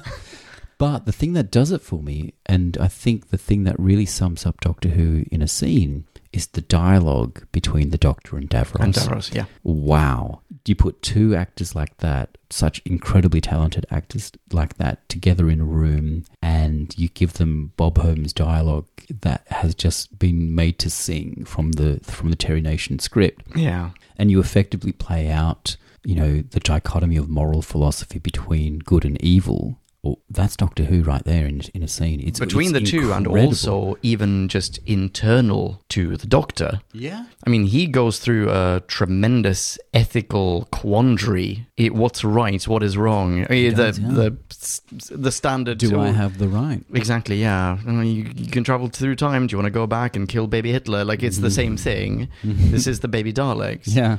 Yeah, it's a very powerful serial. Devil's Advocate. Yes. Do you not need to know the Daleks before watching it? No, because the Daleks are barely in it. Davros is introduced for the first time, and That's true, but conceptually they are there. yeah, I guess so. I mean, Or maybe actually, maybe I'm overthinking it. hmm, not sure. It's probably a valid point, but I, th- I still think it- it stands. I, th- I still think you can watch that and, and you probably know enough. You know, oh yeah, I know the shape of a Dalek. I know that, They're, they're bad guys. yeah, that Yeah. the Doctor's mortal enemy or whatever Yeah, the that's case right. is. And that's all you need to know. In fact, he probably spells it out in the episode, so serial, damn it. So he, he probably spells it out. so Yeah, for anyone who yeah. isn't sure, it must be clear. Actually, yeah, I take it back. I'm reading too much into it. I, I'm trying to be contrarian No, it's for a- the it's a sake of fair it. point. Yeah. Did you have any others on that list, or was it just Seeds of Doom? Oh, that's a good question. I need to double check. Uh, no, it was Seeds of Doom. Wait, why did I have to check? there are no other contenders. No, I I mean, sorry, I do say that. There are lots of episodes, lots of serials, a couple of which we spoke about earlier today Yeah. on our wanderings. The Android Invasion. I had so much fun. It's it- it's so fun. It has terrific acting. We get to see Benton. Um, And, and Harry as well. oh yeah, and Harry. You're right. You have the the very strange. I mean, it's a it's actually not that strange. It's a very straightforward plot, uh, as in bad guy plot, not plotted, not narrative. But it's strange because it's so banal and childish that it should not be. It's not realistic. Yeah. Wait, you, you mastered interstellar travel, but this is your plan? and obviously, yeah, well, I mean, we d- chuckled about the eye patch earlier today. Like, I mean, it's such Yeah. a, there, there are such dumb elements to it, Absolutely. but I think it would be hilarious to start someone off on it. Yeah, and there's also a lot to really enjoy. Like I love the whole finger gun thing, like the astronauts with the finger guns. That's Yeah. sup- superbly affecting. S- uh, You mentioned this before as well when we were sort of strolling around. Sarah's face falling off, Yeah. and her android duplicate being revealed to be a duplicate. But you know, all of these things are really sort of cool moments. It's also just again, it's fun to watch. And and and Tom and Liz strolling around in the English countryside on a sunny summer afternoon, and there's a lot of that location shoot. It's just, it's lovely. It's really just pleasant to watch. Yeah. And the stakes are very clear. You don't need to know prior Doctor Who in order to understand it. You don't even really need to understand the, the concept of science fiction or, you know, the, the conceit of, oh, the madman in a box. You don't need to understand any of it. It's very clear. These two walnuts from, or hazel, no, walnuts from outer space, they've decided we're going to replace people and we're going to put them on Earth. and this is the trial run. And the protagonist has stumbled into it. Yeah. Yeah, the dress rehearsal. It's got that fa- fabulous pub scene. Oh yeah, July the sixth. Yikes, caramba, Yeah. that was a good one. Brilliant. And you know what? I'm not standing here and saying it's a fantastic episode of Doctor Who. That, that's not really the point. It is one of those stories that is kind of middle of the road for that era, Yeah. but hugely enjoyable and also illustrative of, as you say, like what Doctor Who can be. I think Terror of the Zygons is quite similar to it in terms, and probably more successful though. Terror of the Zygons is a great choice. but also has you know the the duplicates, the alien Yeah. invasion Yeah. unit, the Nessie. Doctor. Yeah, absolutely. Yeah, that too. A too. lot of humor with just the the isn't it? I mean, Tom Baker. I don't want to say he mocks the S- the Scots, but he there, there are certainly a few moments that I'm sure there are people in Scotland who are like, is that really funny? I mean, like, that's how we talk, or that's yeah, that's what we wear. Yeah. No, there's. I think there are any number of Tom Baker stories that you could pick. Ark in Space is another one that I had on my shortlist. by the way. oh, I love that Bubble Wrap in Space. Yeah. Magnificent. it's also a stunning episode. Like it's an absolutely beautiful episode. The set, the spaceship set, and the what's it called? The insect, Oh, the Weirin. the Weirin. Yeah, Yeah. beautiful prop. Yeah. On production value alone, it could sway people. I mean, ultimately, that's what this episode of Who Back When is about: propaganda. we, we're, we're, we're trying to determine how do you how do you get people to join the cult. and actually, yeah, that's that's not a bad one. Yeah, absolutely. And and Ridley Scott, I'm sure, watched uh, or saw Ark in Space, and like just th- there's influences there on, There- the, on yeah. the Alien series. There's no doubt. including aesthetic ones. I think. Oh yeah. Uh, no, completely, absolutely. Oh, yeah, nice. Okay, right. Worst. Mm-hmm. Do you want to start with this, or shall I I mean, I've I hate to say this. go? Um, we've already talked about my worst one. I picked Genesis of the Daleks. it's magnificent. It's seminal. It's canonically important. It's an utterly legendary serial that flaunts d- d- uh, stellar writing and acting talent. So why squander it on a noob? That, that's That's my view of it. Y- You have actually talked me out of this, so I- I no longer stand by this opinion. How dare you, past me? My thought was you need to know about the terror of the Daleks, good episode name, by the way, in order to appreciate the downfall of the Daleks or the Okay. potential I downfall. understand of the Daleks. that. Sure, yeah. Like the the stakes for the Doctor are very clear, but the stakes for the Daleks, that's where I, I don't know if past me would have been able to sympathize and empathize with the Daleks had I not already been acquainted with them. That's really interesting. Yeah. Okay. I think Genesis of the Daleks may have been the first snippet of Doctor Who I ever saw in my life. really? I just have this memory, being very young, maybe four, crouching behind like an old grey um, settee uh, as the Dalek sort of goes overhead Yeah. and the doctor and Batan are sort of crouched in the in the um, trench underneath. Yeah. It's just a yeah. I may I, I'm biased in that regard. I'm sure of it. Like it's just no, but this is fantastic. it's just one of those moments where it's just like I distinctly recall that scene and the terror of that as well. And oh there's my a- god, you're there's- literally one of the kids crouching behind Oh, the sofa. I, I absolutely was. Yeah, absolutely. That's amazing. Yeah. So I, I can't forget that, and that's that's obviously coloring my uh, my view of Genesis. oh, d- w- I- and I mean, clearly it was a successful introductory episode Well, for you. yeah, yeah, yeah, absolutely. yeah. Well, I take it all back. all right, so what are your worst ones? There are three that immediately stand out, and most Doctor Who fans would say this as well. I would say The Power of Kroll is one of the worst because it's so paper thin. Yep. And it's really about like a giant octopus who farts, and that those farts are, you know, the most valuable. The methane that produ- that's produced by that is the most valuable substance in the universe. Okay, sure, Bob Holmes. Yeah, why not? Great. Um, I, I also think it's just really dull. Um, the other two, though, probably less contentious for most people. Megloss from season 18, where it's the cactus doctor. Oh, of course. And there's some wonderful visuals in that, but there's just not enough ideas for a story, let alone four parts, I think. So that one that one struggles. It's, it's really sort of banal in terms of its religion versus science dialogue, which doesn't really go anywhere. And they waste Jacqueline Hill coming back to the show. But the worst Tom Baker is probably going to be Underworld. Uh, in the sense that Oh, okay. in, Yep. ter- in terms of introducing new people, Yeah. new fans um, to the show, it's got a very decent part one, I would argue. Like it really sets up the mystery, and I, and it's, you know based on Jason and the Argonauts, etc., cetera, etc. Cetera. yeah. But episodes two, three, and four have the most uninspired use of CGI or, or green screen. I remember this. This is the really poorly rotoscoped stuff when they're That's looking the down one. cave That's tunnels, the isn't it? one. Yeah. Yeah. And I, I think you would lose so many people who are so used to amazing special effects in the modern era. Yeah. I- it, it would have looked ropey, I'm certain, in 1977, 78, whenever it was. It looks absolutely unforgivable now. It, it's one of those stories where you sort of think they should just not have made this. They, they would have been better off not making Not, uh, this. and skip a bank- couple of weeks. or, Yeah. and and like bank the budget for something else because like Yeah. if you are that low on on funds and you know inflation played a big part over that course of the that year as well so like a pound at the beginning of the year was not worth a pound at the end of the year all that sort of stuff made it difficult for them blah blah blah but you really have to wonder how did this get put on television Is this the? Can you remind me? Is this the one where part of the conceit is that an onboard spaceship computer Correct. kind of? That's the one. Yeah, I'm thinking of the right one. And it's not an interesting episode. no Is there like a Mexican standoff with nuclear weapons? no that's the armageddon factor Oh, but that's also pretty awful okay. Yeah, that is bad. yeah Am I conflating these two? Which one is the one that where they're wearing the gigantic phallic helmets? Is that Underworld? No, that's Underworld, isn't no it? that is underworld yeah Yeah, the, I mean that literally have a, a cock and balls for eyelids or whatever it is. Yeah, it's like, it's horrible. it's absurd Yeah, But it's it's also going out at the same time that Star Wars 1977 is hitting. yeah, what are they screens. thinking? I have no Just idea. go to the cinema at one point and see what people are now expecting. Like someone's raised the bar. yeah. yeah. So I think that one would be one that you would guarantee to lose. You know, it would be fan for life. That's a very good choice. That's a very good choice. And in many ways, as evidenced by the many questions I had to ask you, a forgettable serial. you mentioned Meglos before.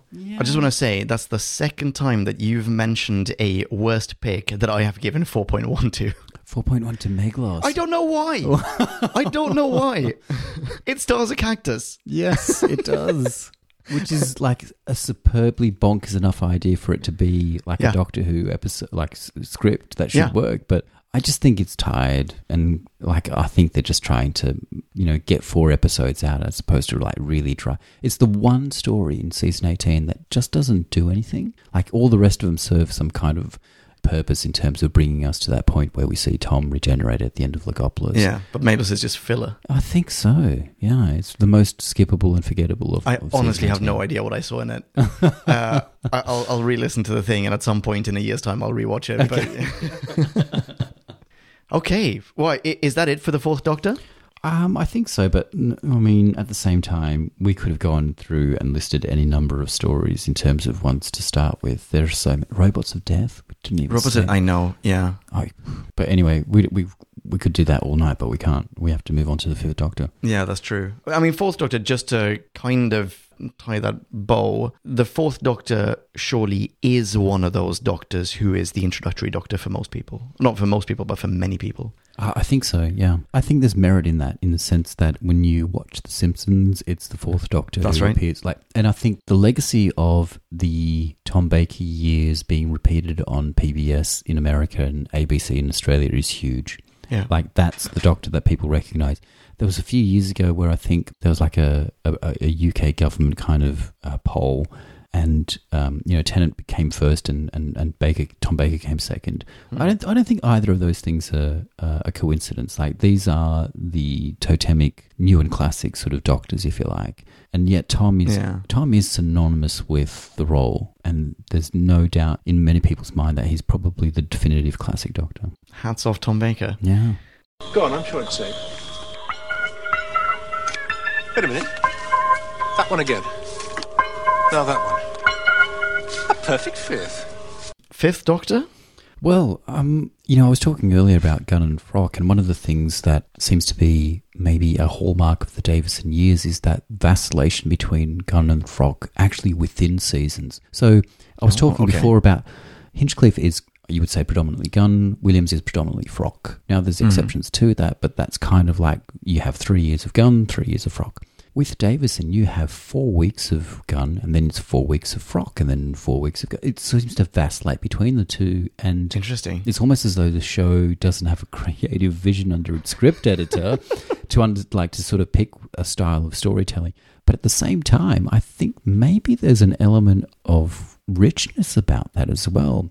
So you can have stories like Earthshock, which I think is a bit of a magic trick. The first time you play that magic trick, it's wow, it's amazing. But when Okay. you replay that magic trick, it's like, oh, I'm starting to see through this a little. Oh, interesting. But I think, as nonetheless, it does something really interesting and really new, and it brings the Cyberman back after seven years, and it's just like it kills a companion in Adric, and blah blah blah. Yeah, thank goodness. yeah, yeah. It, it it has that very neat book ending of what killed the dinosaurs. I mean, it's That so too, yeah, incredibly yeah. it's blatant I- in a George Lucas kind of way. It's poetic. It rhymes. yeah, and you know the timey wiminess of the whole, you know, going back to hun- hundreds, what sixty-five million years and whatever else. is- it- It's a bit of crap science, but I'm okay with that. I'm like Doctor Who is full of crap science. Um, Absolutely. So it Tegan works- is sh- she comes into her own. yeah, yeah, she's she's quite strong in that. Nissa doesn't have anything to do as usual, um, but but unfortunately. But the Davison Doctor is at his best, I think, when he's sort of put into these tough situations in many regards, and he's superb in that as well. So Earthshock would be one of those. There's many others. Caves of Androzani of a similar ilk, I guess, but I actually do prefer the frock rather than the Gun Davison stories. Okay, So the one that I've chosen is actually Enlightenment interesting choice. Okay, why? because I think the Davison Doctor is a softer doctor than the others, and that sort of more lyrical aspect of those frock kind of stories serves serves him probably better than even the, the gun ones like Androzani or Frontios or Earthshock. But there is something beautiful about and lyrical about that story where you have these incredibly powerful yet impotent Eternals who are manipulating events, and you have the black and white Guardians who are manipulating events. And the Doctor seems to be caught in the middle of this. But, and I think I mentioned this in the mini that I sent through to you, um, he has figured it all out. And at the end, when he's given the choice of enlightenment, he says, I'm not ready for it. In fact, I don't think anyone is. And he defers the choice to Turlo. Yeah, And the whole um, three stories sort of leading up to this point in terms of the, the Black Guardian trilogy is, is a story really about Turlo and the choice that he comes to make. And the choice that he makes is effectively do you want to be selfish and evil and a bastard? Or have you learnt something from the example of the Doctor? And of course, of course he has Yeah. and that fifth you know that fifth doctor that kind soft doctor entrusts the fate of the universe into this errant child in full faith that the errant child will choose correctly and of course he does and it's just it's a marvelous moment i guess like you know most other doctors would, would take the the choice and you know solve it themselves but here it's like no the fifth doctor believes in his companions and the companions are a proxy for us i guess the, Sure, yeah. the fifth No, of doctor course, believes they're the in us. audience. I just think there's something so beautiful and summative a- about that moment in terms of what the Fifth Doctor is. It's most exemplary of his character and his nature. So that's why I've chosen Enlightenment. I would never have picked it myself, Mm.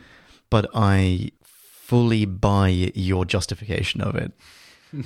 that being said, enlightenment as the cereal, not the state of mind, is it's also chocker with really weird, um, unfounded concept. Like, what is what is this competition? Who cares? Why do you need to imitate boats from Earth's history? But Wouldn't you pick better ones? Yeah, et cetera, et cetera. But no, you're right. Who cares? It- they aren't boats. They're not even spaceships. They're just metaphors. Absolutely. Uh, and it holds true. yeah. Oh, what a nice choice. Oh, that's so good. that's so much better than mine. Interesting. Is that what you have for best? I would select it as my best and best to introduce others in terms of what the Fifth Doctor's about. Yeah. Right. Okay. So I, I picked two. Okay. Yeah. and one of them is I wonder if this does feed into one of them certainly is gun. It is Earth Shock. Sure. For all the reasons we said before. Mm-hmm. The other one is The Visitation, Ah, yeah. which I love. Okay. It has that historical angle. Yeah. So there's the pseudo historical aspect, lots of sci fi. It has uh, fantastic costumes. It has that concept of wait, hang on. There is an alien, but that alien is not successful. But he is he, he's he's got his scar, etc. etc. Mm, yeah, yeah. The- the- it's a failed invasion trying to instigate a successful invasion without an invasion force. It- it's terrific in that sense. It has Sure. the ridiculous robot that it sends out. So you're like, Yes. oh my god, that's the alien. Wait, no, it's not the alien. It's just the henchman. and it has the Fire of London. Yeah. So we we tie it to a what I'm assuming now in hindsight is a fixed point in time. We tie Yes. it to that. We Yeah, pin yeah. it to something in history, and we have the element of oh, Doc was responsible for it in many ways. That's a good choice. I can see that definitely. Yeah, I think Visitation is a story that I'm probably not as keen on as I used to be, but I do remember loving it when I first saw it. Absolutely, Hmm. and and you're right. Like all of those things make it a very strong starting point for the Fifth Doctor. Definitely. I think so. Yeah. Yeah. All right. Well, I'm, I'm glad we agree. What about your worst? right. Okay. I went with the King's Demons. Oh yeah, It's a really poor master introduction. yeah. So we we have a master who is spectacular in the actual sense of the word. There is not a scene with that master on screen. In fact, with with most masters on screen that isn't pure spectacle. So why why would you start someone off on this piece of shit where you have you introduce a new companion in Chameleon as well who's conceptually very interesting and then fully squandered for the Yeah. rest of his tenure. Yeah, absolutely. And it's not even that interesting a story. It, it, it's 100%. really not. Oh, the king is mad. Oh, the king isn't the king. The king is a robot. Done. All right. Great. I can't necessarily say that the acting is subpar, but I also don't remember any highlights from it. And Yeah. that doesn't really speak well. So I also chose the King's Demons. Oh, no way. Okay. Yeah, and the reason for that is um, the first classic Doctor Who episode that an old housemate of mine saw with me Oh, yeah. was The King's Demon. Okay. And I don't know how I ever got him to watch anything, any other classic Who ever again. It was just on in the background, and it was just like, I'm, I'm so sorry. like this is this is not in any way illustrative of how good this program is. In fact, this is a really bad story. It- It's it's awful. Um, they've run out of money. Right. They, there is no script to speak of whatsoever Yeah. why is the master who has such grand schemes now resorting to having a piece of paper not signed? Yeah. like Wh- wh- How does that matter to him? it really doesn't. Um, And yeah, I, I think it's one of those sort of moments where the Ainley Master is returned, and we just sort of think, "Oh Christ, you again!" And that's not what that's not our what No. our reaction should be when when we're seeing the Master return. Yeah. It should be like, "Oh, amazing, that's great." But no, in, in this instance, it's just like, I can't believe it's this guy again, and he's got a crap plan and a crap beard and a crap wig and Yeah. disguise. And no, it's it's it's the worst Davison story. I agree. If you're going to watch a serial about royalty in some sort of uh, pseudo medieval landscape, Okay. planet, wherever, wherever it is, that's not on Earth, is it? It's No, it is. It's it's Oh, is on- it Earth? It's, yeah, it's um the time of Magna Carta. Oh, of course it is. Oh my goodness. Yeah, no, I'm conflating different serials here. Th- The the other one that I'm thinking of, and I'm transposing both to the same world, is Androids of Tara, Ah, yes, and that to me is so s- such a superior serial. completely. So if you're going to pick one where royalty is is replaced by androids in order to usurp uh, political power, don't go for the king's demons. Absolutely. Did you have any others on that list? no, that was it. That was the only worst one I had. Um, I had a few others. I think Time Flight is widely derided, and it's a pretty poor story and just full of just continuity rubbish. Right. This is the one where a BA flight is That's rerouted. the Yeah, yeah. Because I Yes. can't remember what they're called, but there's an alien race that no, it's is it the master that wants to use an alien race as the f- jet fuel for his TARDIS or That's it. Right. Yeah, the Xerophon, and it, it's awful. Xerophon, It's, yeah. it's it's a nonsense. That one's definitely poor. It's also not helped by the fact that there's no money left in the budget, and there- it looks really poor as well. The production's awful. The other two, for me at least, I find Terminus unbelievably dull. Can you remind me what Terminus is about? Um, they're on a laser ship, like a. It's kind of like a um, like a leper colony ship. oh yes, of course. Yeah, yeah. And it's got that. Yeah, it, uh, I've just opened it on whoback.com. The um, it has Splinter. Yes, Yeah, yeah. yes, the Garm. Um, and the other one I think is maybe like the most worst car crash of a script from the 80s Re- Resurrection of the Daleks. And I say that Wait, what? I, I cannot stand it. what? And I think it's a total mess. Like anyone who is new to, to Doctor Who, if you sat them down and said, here, watch this, A, they would be totally lost. In addition to that, there's three competing plot strands. Yep. And it's the C plot that's the most interesting, and it's the one that's thrown away at the end about the duplicates and Yeah, that's littered. Litton. Yeah, etc. Yeah, but- and that they're going to use them to invade Gallifrey. It's like, whoa, hang on a second. Yeah, this yeah. is Wait, wait, not- wait, wait. You glossed over something there. That that's like in the last five minutes of the story, and that's probably the most interesting thing that's happened so But far. do you think that's set up as a potential f- uh, a sequel, like a follow-up serial that will have that at it as its plot, the same way that we revisit Litton in Attack of the Cybermen? Could we not revisit that as a concept, whereby all of a sudden there are duplicates invading? sure, possibly, but Gallifrey? they didn't. they didn't do it. That's true. Though you're absolutely right. I give it four point six. Oh, okay. I, I don't know why. I don't know why. No. Stop asking me. no, no, no, no. I look. There are many fans that love it. I'm not in that category. I just think it's an absolute mess of a story, and it's really nasty as well. I don't like. I said I I quite like a number of gun stories like Genesis of the Daleks, Yeah. like Earthshock, but this is like unremittingly and cruelly just That's- nasty. Yeah, that is true. It it has a bioweapon. There's uh, tremendous violence. It has just Mhm. conceptually, I mean, the, sorry, the concept of the duplicates, people who have been stripped of their identity, Yeah. and they're forced to live in a shell of of of just memory loss. Mm-hmm. That in itself is already a nightmare scenario that uh, you wouldn't wish on your worst enemy. So, or maybe one or two worst enemies. but but it, yeah, it, it you're right. It is a it's a mean episode. It is mean. Yeah, yeah. So for that reason, I just I also don't like it. It's got cool cryogenically frozen Davros. Sh- Sure. Fair enough. Yeah. Okay. well, holy smokes! Wait, did you have more worst ones? No. In that case, that's it for classic Who. Wow. Uh, I mean, for the first five Doctors. Hmm. Yes. Uh, maybe come back when we've done six, seven, eight. that's very good. Do you have? Is there anything? No spoilers, but is there anything about?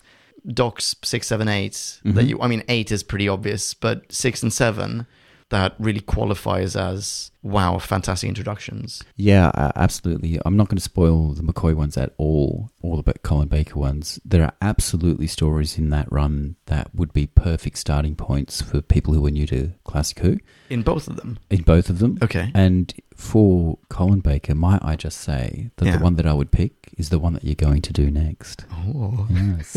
Vengeance on Boros. That's the one. Oh my goodness, I can't wait. that is next. We're recording that in like a couple of weeks. That's fantastic. Wonderful. oh, I can't wait. I can't wait to listen to it. Uh, Right. So, depending on what. Yeah. I think we're going to break here. We're going to turn this into a two-parter potentially. Mm. Okay, sure. Yeah, because we've we've recorded two hours. I wow, how did we do that? don't know. I just had a, a blast. So, podcast lands. We're going to break here, but we're going to rejoin you for us imminently for you in a couple of weeks' time or something for all the new Who ones. In the meantime, uh, you need to listen to New to Who. It's such an interesting and elucidating podcast, and if you've enjoyed the dulcet tones of my co-host of this evening, then you must treat your earballs to even more of it. That's very kind of you. Thank you, Leon. and please continue to record them. Yes, I'm. I'm hoping that we'll get some more in the can uh, now that COVID's lifted, and I'll, I'll be able to return home to Perth um, in Yeah. not too distant future. I'm th- thrilled, by the way, because I still have a few left, I think. I don't know how many I have left to listen to, because I've only listened to the ones that we've reviewed. Absolutely, I wouldn't want to spoil it for you. It's, and I don't know how many you've done that we haven't reviewed yet. I, I don't know the list There'll by be a heart. handful, yeah. Yeah, so- yeah. So there, there is a little bit of. Oh, yeah, yeah. I'm looking forward to it. So thank you. Can people follow you on Twitter and stuff? You can find the podcast, at least, on uh, Twitter at New to Who Podcast. Uh, there's also a website, www.newtowho.com. It hasn't been updated in quite some time, so bear with us. But if you haven't dived into our back catalogue, it's there and waiting for you to do so. It's one of those podcasts, I guess, that you can just listen to at any point. It, it's not necessarily dated or, or whatever the case is. Um, so dive into that. I'm on Twitter as well, at Steed Stylen without the G, or one word. That's my Avengers uh, fascination coming through there as well. Very nice. Um, but yes, you can. I follow me didn't put on that Twitter. together until you talked about Avengers this Ah, evening, by the okay, way. Well, there Yeah. you go. Yes. Oh, that's very good. Right. If you want to say hi to me as well, feel free. I'm at Ponkin, P O N K N. Don't know why. Who knows? It's a mystery. um, until the next time, please rock on. And um yeah, cha ciao. Ciao. Kablamo! Oh, Did you enjoy the show? Then please do what the cosmos compels you to and spread the gospel of who back when. Tell your friends. I've got no friends. No problemo. Tell some strangers. Hey! Like us on Facebook. That's facebook.com slash who back when. All in one word. Are you into Twitter? Awesome! High five us online and we'll high five you right back. You guessed it, we're at Who Back When, all in one word. Check us out on Instagram for behind the scenes photos and other Hoovian goodness. Watch our videos or even listen to our podcast on YouTube. That's whobackwhen.com slash YouTube. Vote us up on Reddit, listen to us on Stitcher, and head on over to our website, whobackwhen.com, where you can submit a review of your own, browse the article archives, and peruse our visual index of aliens, monsters, and more, which increases in kablamos with every episode. And lastly, give us a rating and review on iTunes. It helps our show get noticed and earns you lots of karma points. That's it, rock on and be rad and excellent to each other. Catch your earballs in our next Who review or bonus episode. Until then, Cha-chao. Who Back When?